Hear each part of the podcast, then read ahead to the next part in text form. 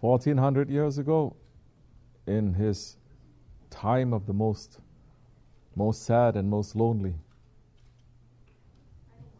when it feels as if his whole mission is hanging on a balance, when there was no optimism, no hope in this dunya. Of course, all hope is with Allah.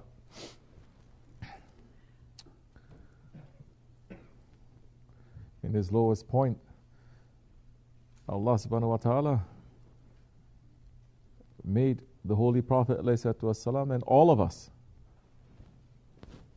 until Judgment Day to witness that this world doesn't matter. The battle of this world doesn't matter. Whether they are looking up to you or looking down on you. Because the whole entire creation is recognizing that Prophet. All the prophets with all their nations since the time of Adam alayhi salam gave bayat to that Prophet. His own family may reject him, his own people whom he had loved all his life, that he went out of his way to serve all his life, that when he gave them the shahadat, is only pulling them away from the Jahannam they create for themselves. That they give the most cruel thing to him and to his followers. Allah subhanahu wa ta'ala is saying, Oh my beloved, look to see they don't matter. Look to see who loves you. Look to see who receives you. Look to see who are your followers. All my prophets that I've created, that I've sent, they are all giving shahadat and they are all believing in you. And Shaykh Maulana is saying, Shaykh Effendi is saying, meaning, in reality, them and their nations too must believe and must also give their shahadat and must give their bayat to the Prophet. Look, all the angels, uncountable angels, they are welcoming you and they are accepting you.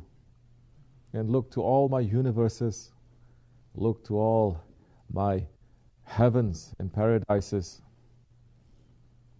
Look into my every creation I am showing them to you. And I'm showing you to them. Everything in creation, then renewing their bayat to the Holy Prophet. That is the reality. So who cares? Allah is saying. Who believes in you or don't? But the Prophet cares. Traveling in a space inside of space and time inside of time and being able to bear the divine, uh, let us say, the heavenly heaviness of the archangels.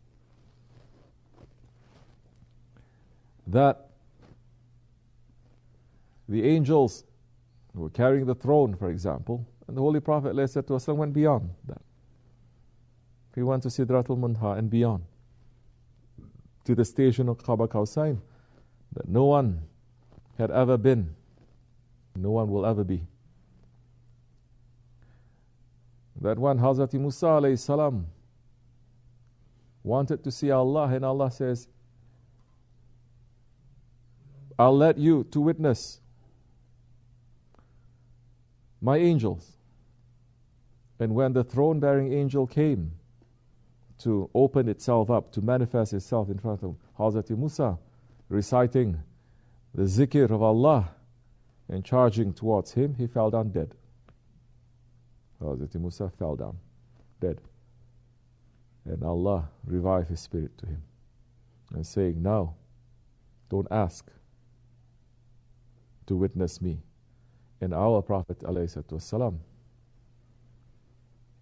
he went to the station of Qaba Qawsain. Beyond that, we should not interfere. That is again between the Habib and the Mahbub. It's between them, it's not between us. So, with all that light and that heaviness, when he came back into this world, which happened in a split second, by the way, it did not happen for minutes or hours, although when he traveled, he traveled through everything in creation and everything through time too. And the one who recognized it the most was Hazrat Abu Bakr Siddiq. That when they told him, Your friend claimed that he went here and here and here, went up and he went down. He says, Did he say that? He says, Yes, then I believe. Because they were never separate. And when the Prophet ﷺ was about to mount the Burak that had been waiting for 40,000 years to have the honor of the last prophet to ride on him. And Holy Prophet hesitated and saying, What about my ummah? Will they also have a burak to ride? Every opening, every blessing, saying to the angels, What about my ummah? What about my nation? That puts us under heavy responsibility now. We're not here every Miraj just to hear amazing stories. If such amazing stories that you need to make your iman to be greater, then your faith is according to the stories. It's not according to the stories. Of course, it's real. Of course, we're not saying these stories. But what his followers went through and what is given to the Prophet ﷺ. What we went through, nothing. And what is given to us, everything. And especially us, following in the way of Sahib al following in the way of Shaykh Maulana, and the way of Hazrat Abu Bakr Siddiq. The kind of love and the kind of submission that we must have. Did he say it is? Yes, then it is. And they tried to trick the Prophet, they said to Wasallam. They say, You claim you went up. He says, Yes. He says, Now pick up one foot. Prophet did. He, then they asked him, Now take the other one out. Prophet put his foot down and the other says, No. He says, Both. He says, I cannot. He says, How can you claim that you went up? He says, I did not claim I went up. I said, My Lord took me. Now, this is another thing that we have to understand. Don't think you go anywhere. Never claim. Your Lord can bring you. Your prophet can bring you, of course. It was given to your sheikh, he can bring you. They are the ones who are bringing us anyway. More you're claiming to be something, the more you're going to be tied to the gravity of this world and carrying the burdens that you are carrying. Prophet ﷺ, through a split second, he made to witness the entire creation bearing witness to him and his prophethood.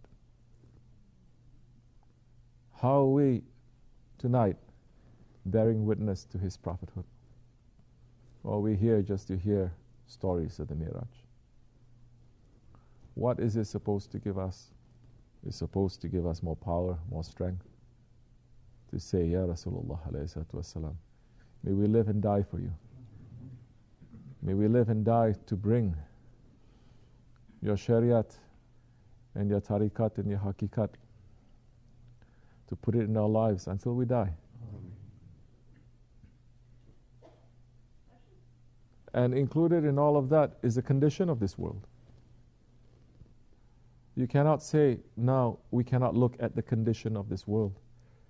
We cannot look at our neighbors. We cannot look at our countries. We cannot look at our governments. We cannot look at our systems. No. Because the Prophet ﷺ did not come to bring a private religion. Every prophet came to shake up the system because the system became completely against Allah and His prophets. So they came to restore that. And the Prophet ﷺ came to restore that. And that restoration has been continuing until the time of the Ottomans who brought it to the highest point. And it fell because of the betrayal of the Muslims, of us. It fell. Because we give the power to the kafirs and to the unbelievers and to the fitna makers, it fell. And now, if you're not waking up to understand that system that we're living in, no matter how spiritual you think you are, or religious you think you are, or good, but if you are not saying, Ya Rabbi, remove this evil system and bring back haq, bring back the rightly guided ones, bring back justice to this world, if you don't do that, your faith is not going to be able to save you too much. There was a man. He was living in a town, and he was a good man. He was a worshipful man. He was doing so much good things in worshipping. But one day, Allah subhanahu wa ta'ala told the angels to destroy that whole town and to bring them to punishment and non existence. And the angel says, It's known to you, Ya Rabbi.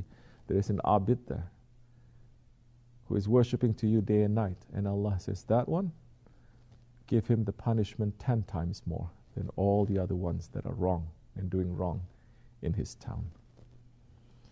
Because he stayed there and he did not warn.